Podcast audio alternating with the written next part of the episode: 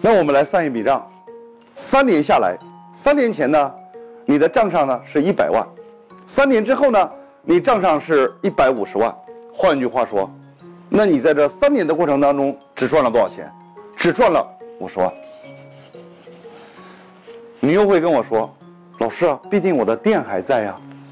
可是你有没有发现，假如说你这家饭店的生意不好，你有可能会投资失败；但是假如说你这家店的生意好，你在当今的社会当中一定会面对各种各样的竞争。